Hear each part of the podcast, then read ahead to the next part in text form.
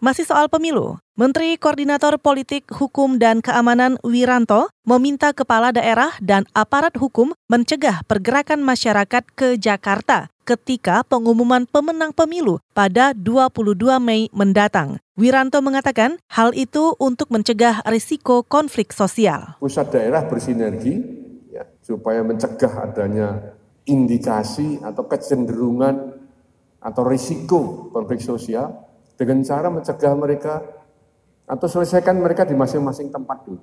Di desa selesaikan, tidak selesai kecamatan selesaikan, kabupaten kota selesaikan, provinsi selesaikan, sehingga tidak ada perembesan ke ibu kota.